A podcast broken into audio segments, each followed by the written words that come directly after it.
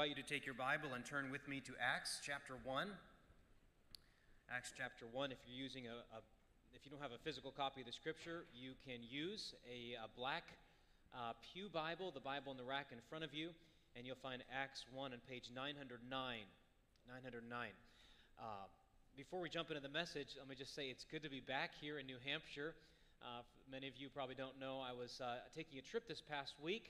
I was able to uh, go to Cedarville, Ohio, to Cedarville uh, University, where several of our uh, graduates from our youth group and Christian school are students. I was able to meet with some of them, find out how they're doing, and uh, make a connection. I was able to visit their chapel. Uh, and then I flew out to Ankeny, Iowa uh, to speak in chapel at Faith Baptist. Uh, we don't have students at Faith Baptist Bible College, but I was able to uh, meet some wonderful faculty, staff, students there, and uh, had a great time there out Midwest. It, it, felt so westy out there. I don't know any other way to describe it. just was very westy. And uh, I get back here. I was just glad to see uh, mountains and bigger trees, and just it just felt like home. It just felt like home. Uh, you know, last week marked three years since my family and I have been uh, here at Trinity Baptist Church, and it what a wonderful time it has been. Uh, how it does so quickly feel like home and how much you feel like family. Indeed, you are. And it is good to be together with you. Um, Acts chapter 1, we are going to be dealing with the largest portion of uh, Scripture uh, that we have dealt with in one service to this point here through our series. If you're new with us, we are in a uh, sermon series through the book of Acts, and uh, we are emphasizing this major theme that the work of Jesus did not end at Jesus' death, his crucifixion. Of course, it did not end then, because three days later, Jesus rose from the dead. But Jesus' work did not end at his resurrection. Neither does it end, it end at his ascension, which we dealt with last week.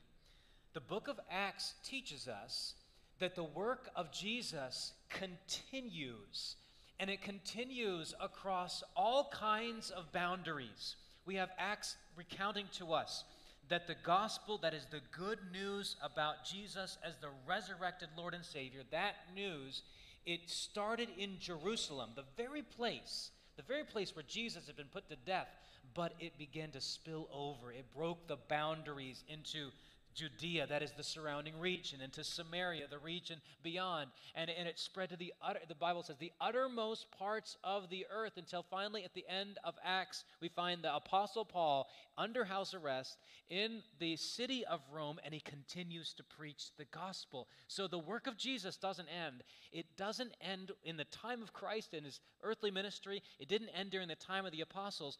The work of Jesus continues now in October of 2021 and we continue to see it. That's the message here of the book of Acts. Jesus is breaking through all kinds of boundaries. Now, this portion of scripture that we have for us today is before us today uh, is about a unique time in the history of Jesus' followers because it's between two major events the ascension of Jesus that we find, that we read about in, uh, you can see this in verse 10. They're gazing up into heaven as he went, and the coming of the Holy Spirit in, in chapter 2. So, between the ascension of Jesus and the coming of the Holy Spirit, what happened between these two major events? This passage that we're looking at is kind of like a bridge between these major events the ascension of Christ and the descent of the Holy Spirit. You kind of think, uh, think about it this way there is a lot of anticipation. Jesus had just said, Wait in Jerusalem until the promise of the Father, that is the Holy Spirit, comes. Wait in Jerusalem. It's almost as if the pebble is dropping into the pond we know that the ripples are going to spread out and they're going to hit every edge of that body of water, but it hasn't touched the surface of the water yet. The disciple, the followers of Jesus are waiting for it to happen. The question is, what were they doing while they were waiting? What were they doing during this time of preparation? Now, I just said that this was a unique time in history. Just like Jesus was born as a baby, was, grew up, lived a perfect life, was crucified. That's not going to be repeated again. So, the coming of the Holy Spirit on the day of Pentecost is an event that will not be repeated again. So, the question is what do we have to learn from this event as Christians who are living in the 21st century? This isn't going we're not in a period of waiting for the Holy Spirit to come. So, what do we have to learn from the fact that his disciples, his followers at this time, about what they were doing? Well, even though this is a non repeatable event in history, we can learn from the priorities that these early Christians had during their time of preparation. And, and over the course of this passage, I want to point out three major priorities they had, and we're going to put them together into one lesson that we could learn from this extended passage. Three things they focused on they focused on unity, prayer, and the scriptures. Unity, prayer, and the scriptures. So look at your text here. In verse 14, you see all these with one accord, there is their unity, were devoting themselves to prayer. We see there is the prayer. And then from here to the rest of the, the rest of the chapter, we find a focus on the scriptures, particularly the promises of God. Now, as Pastor Jason was reading our the text this morning, you, you probably uh, noticed that there were some gory details about uh, the, the demise of Judas. And, and you may have wondered, as, as I, as I uh, mentioned in a, on a, the, the growth sheet that was sent out, you may wonder, okay, what, what is this all about? Why, why is there so much detail about choosing a replacement for, uh, for Judas and, and the detail about the way he, he ended up uh, falling and, and he burst asunder and all this. What's the point of this? Well, I'll talk about that in just a little bit. But, but for now, I want to get, uh, give us this bird's eye view of the three priorities that the followers of Jesus had during their time of preparation that is, their unity, their prayer, and their focus on Scripture, specifically the promises of God. And, and from this, here's the lesson we could learn that they were unified in prayer that God's promises would be fulfilled. Very simply, they were unified in prayer that God's promises would be fulfilled. So let's focus on, first of all, this idea that they were unified. So look at verse 14 again. All these with one accord. Now, let me just pause here. The word translated with one accord is a favorite word of Luke. Luke loved to use this word. But it has the idea of, of harmony on the deepest level, on an emotional level. Uh, th- there's, there's part of this word uh, in and other, other places it occurs in the New Testament is translated anger. Right now, it's not that they're angry with each other, but anger has to do with a deep visceral feeling.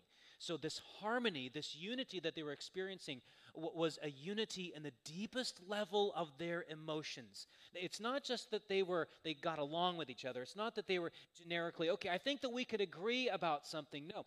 They they were focused together. They were almost as it were breathing together. There was this deep level of unity and harmony. So that's the nature of this unity. But I want to I want to know you to notice the people that were unified. The nature of the unity was this deep level emotional unity, but who was unified? We have a list of names, a lengthy list of names, the 11 remaining disciples, but then we also have Mary named, uh, the mother of Jesus, his brothers and sisters. The word that's translated brothers could mean the more generic siblings, including Jesus had uh, sisters as well.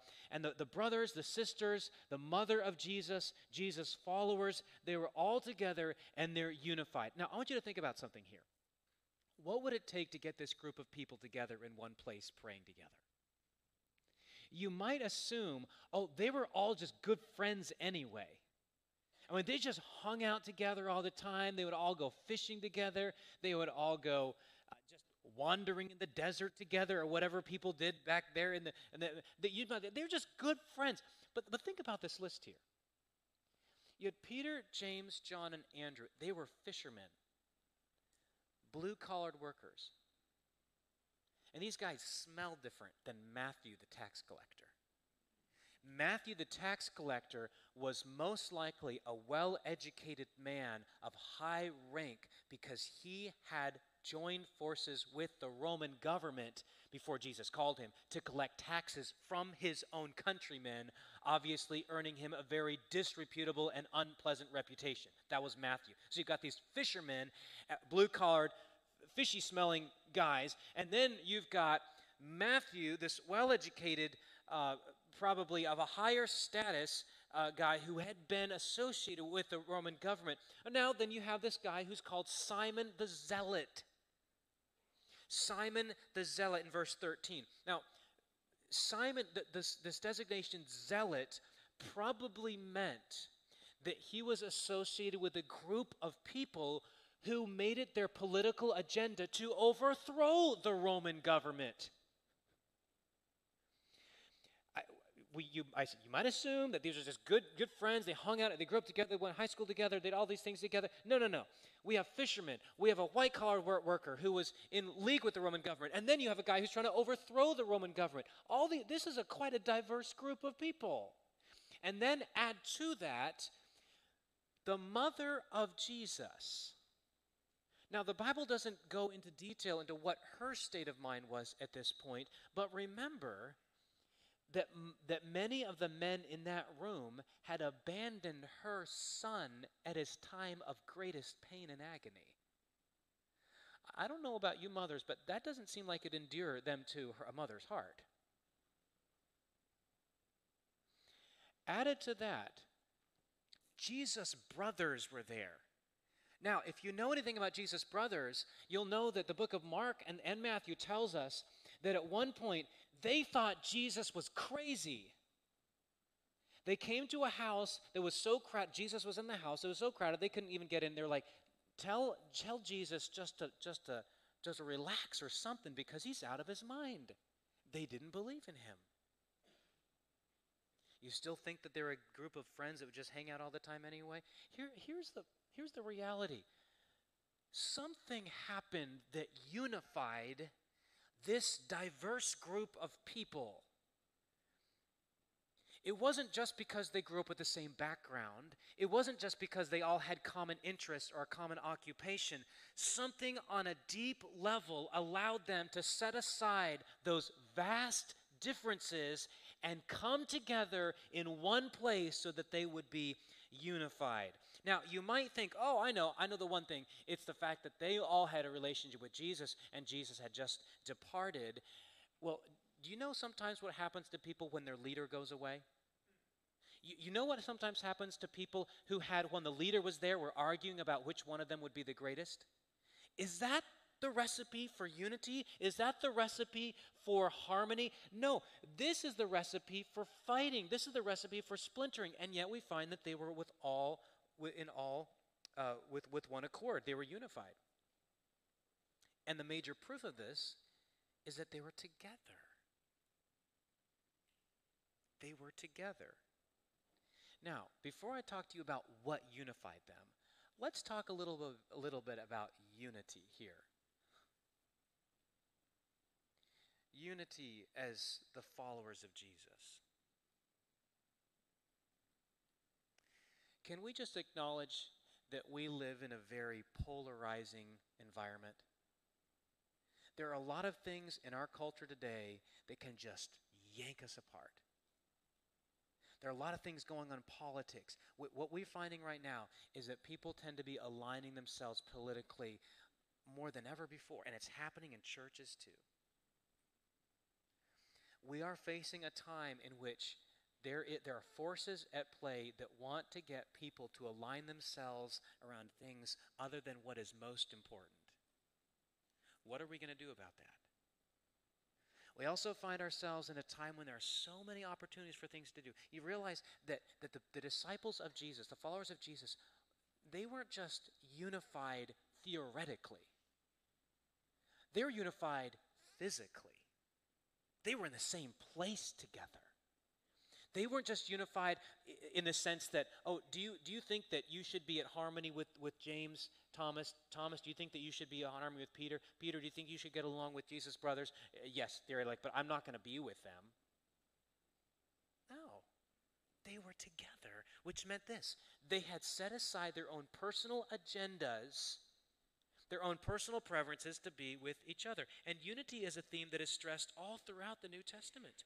Here, here let, me, let me tell you this, my, my dear friends, my, my brothers and sisters in Christ. The test of unity is not whether you hang out pe- with people that are like you or that like you.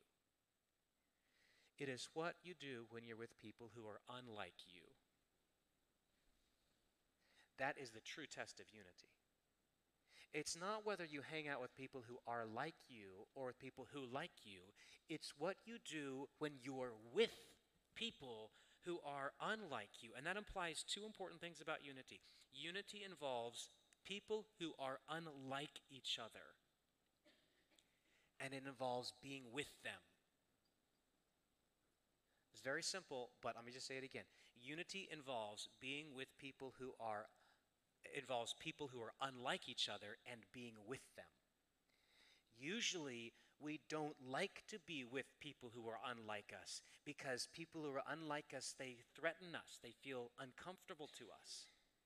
Maybe we'll have to change our ways. Maybe we'll feel awkward. Maybe we won't know what to say. Maybe they'll bring something up when we don't know how to talk about it. Uh, maybe we just want to turn the other way. This is what happens. But, but true unity is a unity of people. See, if everyone, if everyone just clustered into their groups of, of, of likes, we wouldn't know whether uni- unified. Unity True unity implies and demands diversity. Now, let me ask you this question. I know I'm just emphasizing this one. I'm going on and on about this one point, but it's very important here because not just because it's here in the text, but because it's a major theme throughout the Bible. John 17, Jesus prayed for it. Ephesians 4, Paul urged for it. We find it in the, the epistles of John. We find it in nearly every other letter, every other letter of the New Testament. Unity is extremely important. Why is it so important? Because think about this. Think about this way. Think about what sin does to people.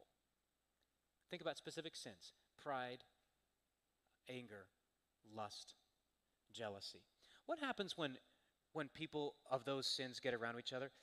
It causes division, right? It causes people to split apart from each other. It causes the breaking of friendships. It causes the, divide, the divisions of marriages if, if it is true that on a social level sin splinters, sin disintegrates, sin destroys, then what do you think salvation does? Salvation heals. Salvation restores relationships. Salvation brings, brings peace where there has been division. It brings healing where there has been brokenness. Salvation brings people together. Sin divides grace unites. And so, if there is such a thing as salvation from sin and the effects of sin are a splintering, then it stands to reason, does it not, that when salvation comes to people, they become unified. Now, the question is, what will they be unified around? How do you get people who are so unlike each other and here I'm going to be starting to answer the question that I raised earlier. How do you get these, these diverse groups of people, the names that we read, how do you get them together? You get them together when they have found something that is more important than their preferences. You get them together when they have found something that is more important than their upbringing, more important than their political preferences, more important than the fact that they were hurt by so and so. What could be so important that would bring together people of such diverse backgrounds and circumstances? Here it is this, it is this. They knew that Jesus saves. And they longed for the coming of the Holy Spirit that would fill them. This, my friends, is what binds us together and unites us. It is that we are hydrated people who have found water. That is, we are dying people who have found in Jesus the source of salvation. We are starving people who have found the bread of life. That's what unites us. It's because there, the, what unites us is greater than what divides us. That, and, and here's what that does that glorifies Christ Jesus because it says that there may be some things that are important in my life, but there is nothing so important as Jesus. Therefore, there is nothing around whom I should be more concerned to unify myself with you than that, my Lord and Savior, Jesus Christ. My friends, that is what unified these people as they awaited for the coming of the Holy Spirit, and that is what must unify us. And I, can I just give to you a, a warning in this sense? you will be, or more accurately, are being tempted to be disunified with other people, perhaps others in this room over these various issues. If there is a devil, and there is, nothing would make him happier than to see the people of God fighting over little petty things. The people of God, the followers of Jesus, as they awaited the coming of the Holy Spirit, were concerned to be unified, and they found their unity in their common longing that the Holy Spirit would come and fill them. They're unified. Now, I said that Luke really loves this word that's, that's rendered in the English with one accord. Remember I said it's that deep emotional level uh, unity. There's only one place in the New Testament outside of Luke's writings that that word is found. And it is Romans chapter 15. I just want to read it to you because I think this summarizes what the kind of unity the kind of unity that we want to enjoy. This is a prayer from Paul the Apostle that he writes near the end of this grand letter, the letter to the Romans. May the God of endurance and encouragement grant you to live in such harmony with one another, in accord with Christ Jesus, that together you may with one voice glorify the God and Father of our Lord Jesus Christ. Therefore, welcome one another as Christ has welcomed you for the glory of God. How is it that you can see past others these differences that would splinter us apart? Here it is. Jesus welcomed me, and so I can welcome you. Welcome one another as Christ has welcomed us. My friends, if we make the basis of our unity how great we are or how great something else is, something in the politics, something in society, something culture, if we make that the basis of our unity, we are sowing the seeds of self destruction.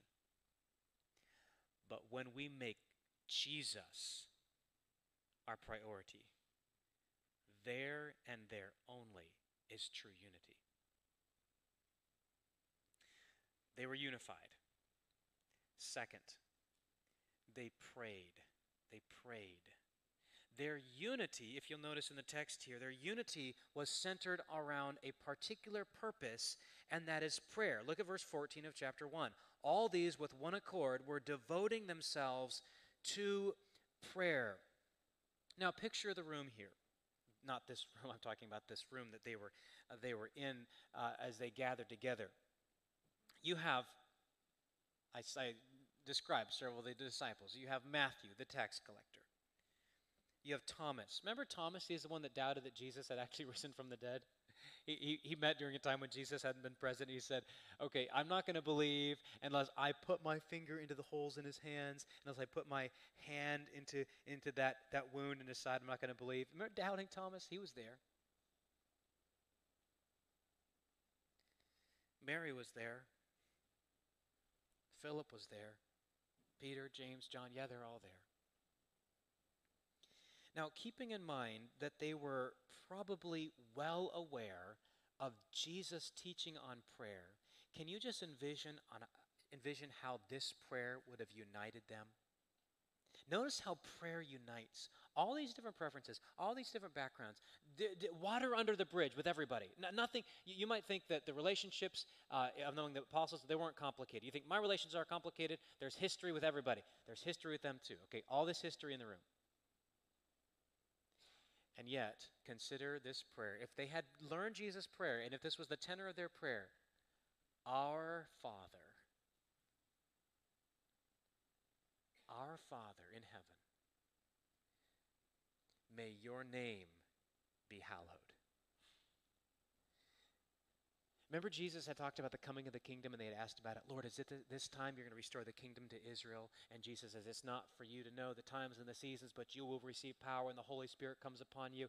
They pray, Your kingdom come. Your will be done on earth as it is in heaven. Give us this day our daily bread. Keep in mind the hurts in that room Keep in mind the kinds of wounds that the others had received from each other, and forgive us our debts as we forgive our debtors. And lead us not into temptation, Lord, but deliver us from evil. You see how a prayer like that tends to unite. They were united around prayer. Why, what is it about prayer let's just think about this, my friends. What is it about prayer that unites us? Well, prayer unites us because it reminds us, first of all, that we are not God. Because one of the problems that we have in our relationships is that we tend to think that, that it's all about me.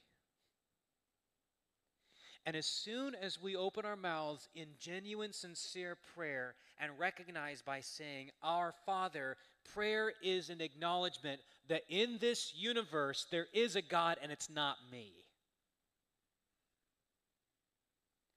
And then the kind of prayer that Jesus taught his disciples to pray is not in the first person.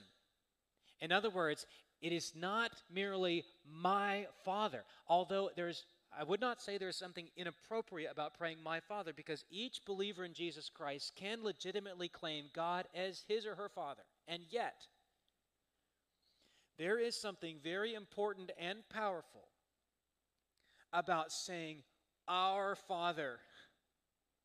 Because for those of you who believe in Jesus Christ, it is an acknowledgement that we are in Christ toward the Father, brothers and sisters, and that unites us. You see how even the, the two opening words of the Lord's Prayer tends to dissolve the, the, uh, the, all the, the things that can stand between people and unite us.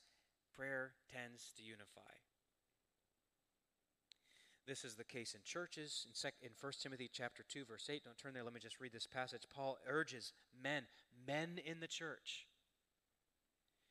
to pray lifting holy hands without anger or quarreling, because there is a tendency in churches for men to be angry.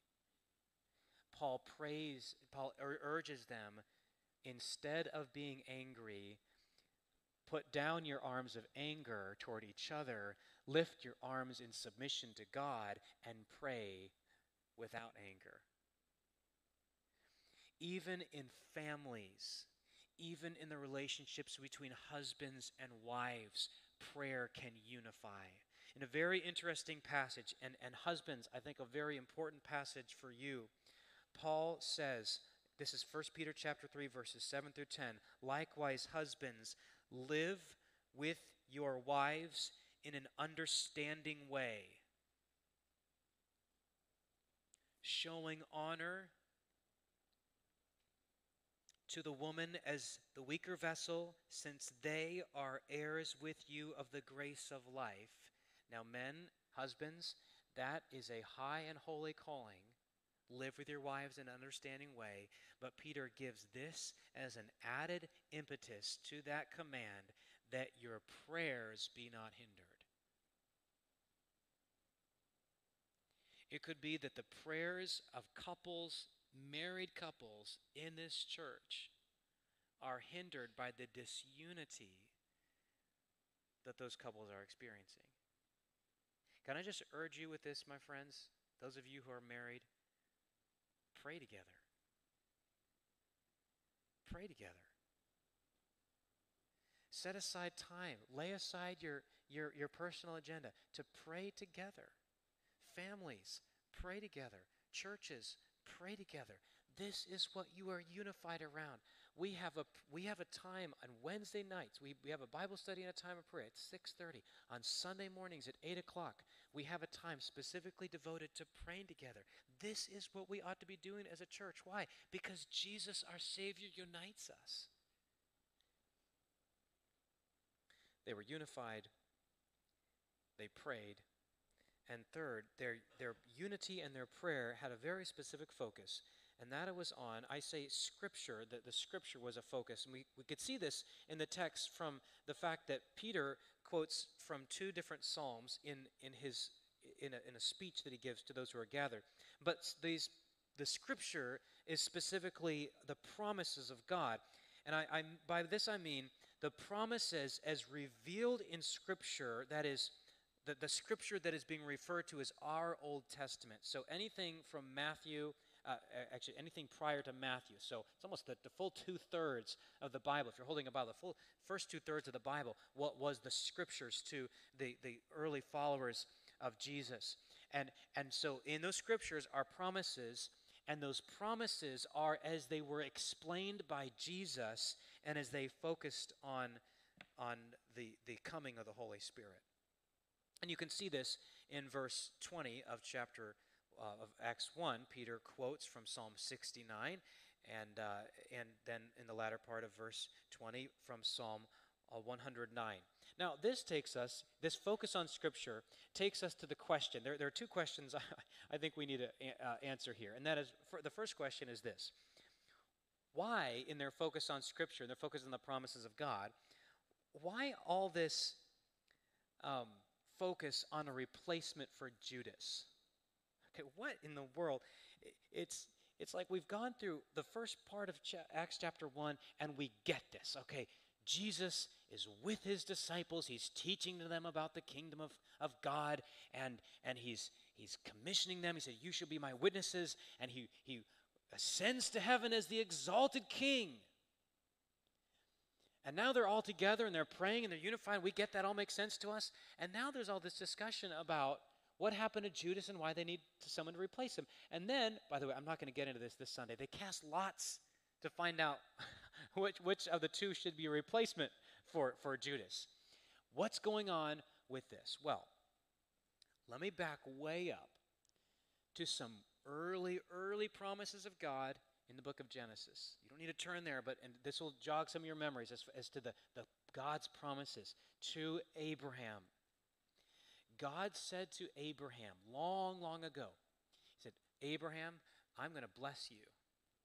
And even though you are, you and your wife are so old, you, you, they, they was way past childbearing age, God says, I'm going to give you a son, and I'm going to multiply your descendants. They're going to be like the stars of the sky, like the sand on every beach. You can't even number them, Abraham. They're going to be so, so many.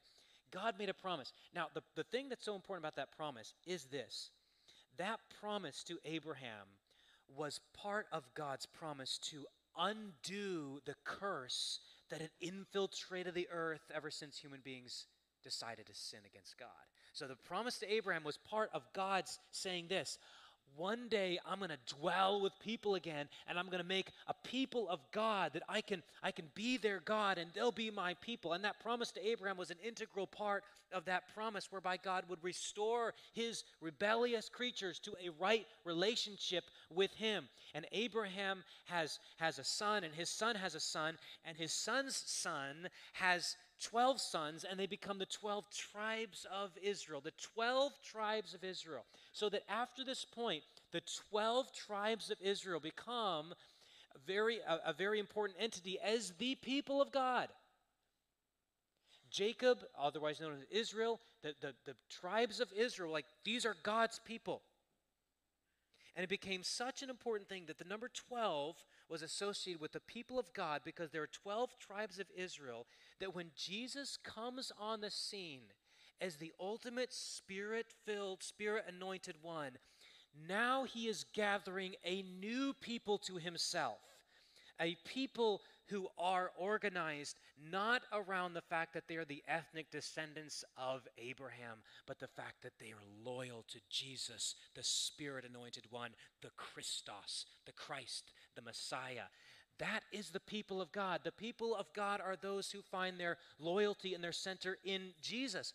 And to make that point clear, Jesus chooses 12 of them. That's why the number 12 is so important because it symbolizes the people of God. And I want to I'm actually going to read this to you because it is so important in Luke. Remember Luke also wrote Acts. Luke uh, wrote the Gospel of Luke and Acts. Luke 22 verses 28 through 30 Jesus, before he is crucified, says this to his disciples. His, remember this, 12, his 12 disciples. You are those who have stayed with me in my trials, and I assign to you, as my Father assigned to me, a kingdom that you may eat and drink at my table in my kingdom and sit on thrones, judging the 12 tribes of Israel. All right, so the number 12 is important because it symbolizes the, the people of God God will dwell with his people. And Jesus appoints 12 to make that point very clear and sends 12 to spread the message about the kingdom. But the problem is that one of those 12 betrayed the Messiah. The Spirit would come upon the people of God when there were 12 of them. And that would make it abundantly clear that this is truly a work of God, that this is truly the fulfillment of the Old Testament prophecies. Which is why, after being taught by the Lord Jesus and looking at the scripture, Peter sees in the Psalms a foretelling of how this replacement should be done. That's why he says in verse 20, it is written in the book of Psalms, may his camp, referring to Judas, he, uh, understanding this prophecy is referring to Judas, become desolate, and let there be no one to dwell in it, and let another take his office. So Peter and the other disciples saw the necessity of replacing Judas with another apostle who could bear witness to the resurrected Christ, put forth the qualifications for, an apostle as one who had been with Jesus during his ministry and had seen the resurrected Christ. And as we learn, the lot, the, after praying, they say, it says the lot had the lot fell on Matthias, and he was numbered with the 11 apostles. What is the very next event? After the apostles are finally full in number, 12 of them, the very next event is this the Spirit of God comes upon them. Now, that's, that's the answer to the question why the big deal about a replacement for Judas? Because of the significance of the number 12 as representing the people of God now that would be filled with the Holy Spirit. Now, this raises another question. I'm going to answer, answer for you. It is this Why pray for something that was promised? What do you think that they were praying about in verse, verse 14? They were devoting themselves to prayer. The answer is so obvious that Luke doesn't even need to give it. Uh, it's, it's remember, this is just positioned between Jesus' promise that the Holy Spirit would come and the coming of the Holy Spirit. Jesus said the Holy Spirit is going to come. They devote themselves to prayer. The Holy Spirit comes. What do you think they're praying for? They're praying that the Holy Spirit would come. But the question is if Jesus promised it, why pray for it? And sometimes we can wrestle with that too. Here is the principle God's promises are never meant to make us complacent or apathetic. God's promises always stir us to prayer and action. God's promises never stifle activity. Yeah, Jesus said, You're going to be my witnesses to the uttermost parts of the world. And it's not like the disciples said, Oh, if that's already guaranteed, then we don't need to do anything, right? No, that motivated them to go. The Spirit is going to come. Oh, then why do anything? We just we could just sit around. No, they prayed. Here is how it works, my friends. When God promises something, instead of stifling your excitement, instead of quenching your appetite, it stimulates your desire. What God promises, you long for, and what you long for, you pray for. And this is not the only place in scripture this, happens. We find this all throughout Scripture. For example, for example, in Daniel chapter 9, uh, Daniel, who is living in exile in the city of Babylon. Uh, he is he is uh, rummaging through some scrolls, it seems. He comes across a scroll of Jeremiah, and Jeremiah prophesied that Israel was going to be restored in 70 years. That was a promise of God. What did Daniel do when he read that prophecy? He started to pray. He didn't say, Oh, it's prophesied, it's done, there's nothing more for me to do. No, he said, Lord, please let it happen. Now, my friends, here's what we need to learn from this let God's promises shape and motivate our prayers. When you pray, take everything that God has promised and pray it back to God. God, you've promised that your kingdom will come. Lord, may your kingdom come in my life and the life of my family. Father, you've promised that your will would be done. Father, may your will be done in my life and in my marriage, in the life of my family, in my home, in my school, in my church. Father, you've promised in Psalm 23 that you are my shepherd, and that because of that I will not want.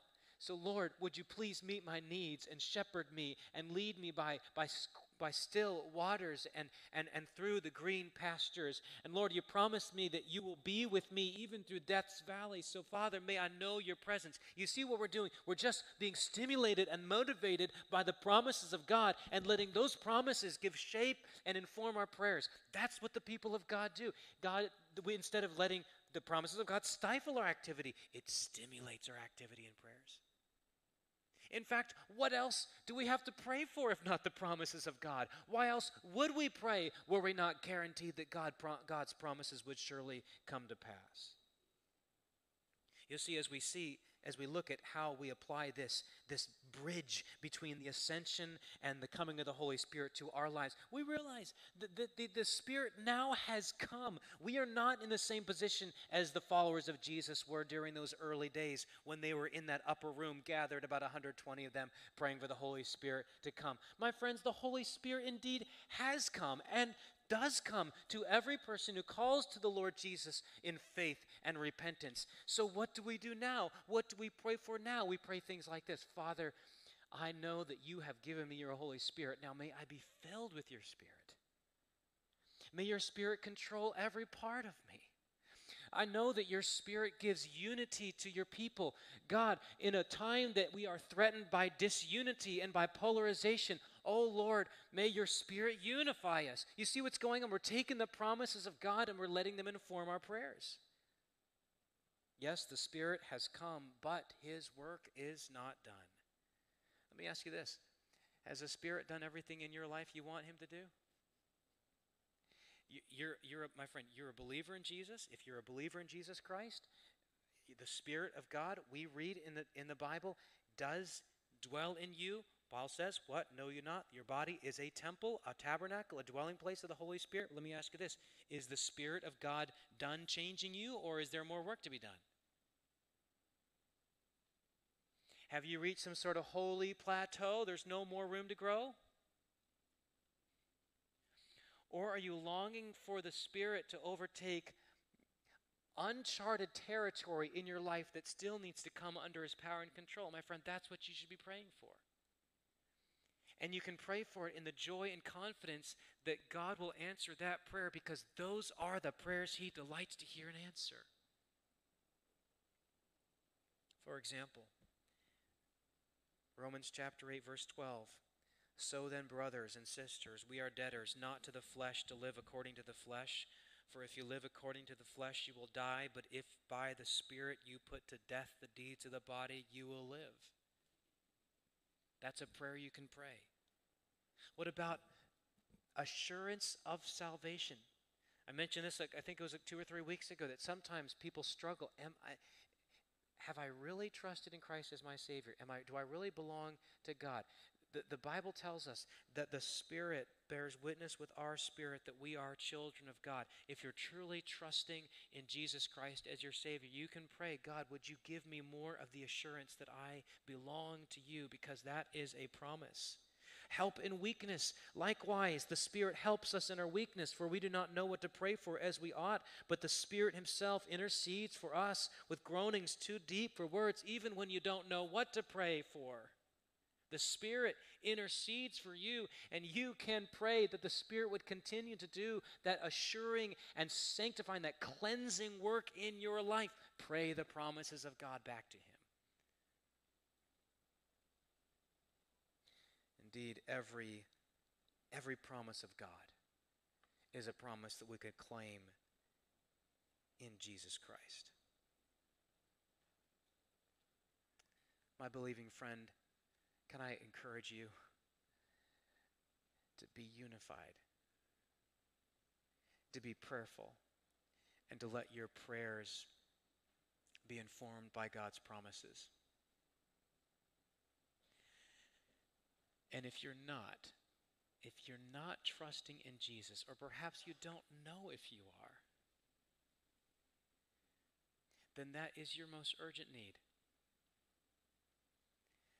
Maybe you don't know if you are. Here, here's what it means to trust in Jesus it means to believe personally that Jesus died for you and to call upon Him as your Savior and Lord. Have you done that?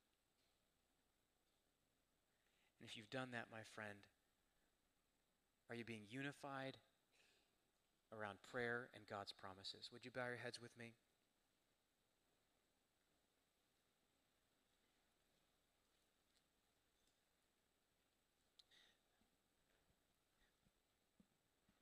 Before Jake comes to lead us in our closing song, take some time, please, to, in the quietness of this moment, to pray these things back to God.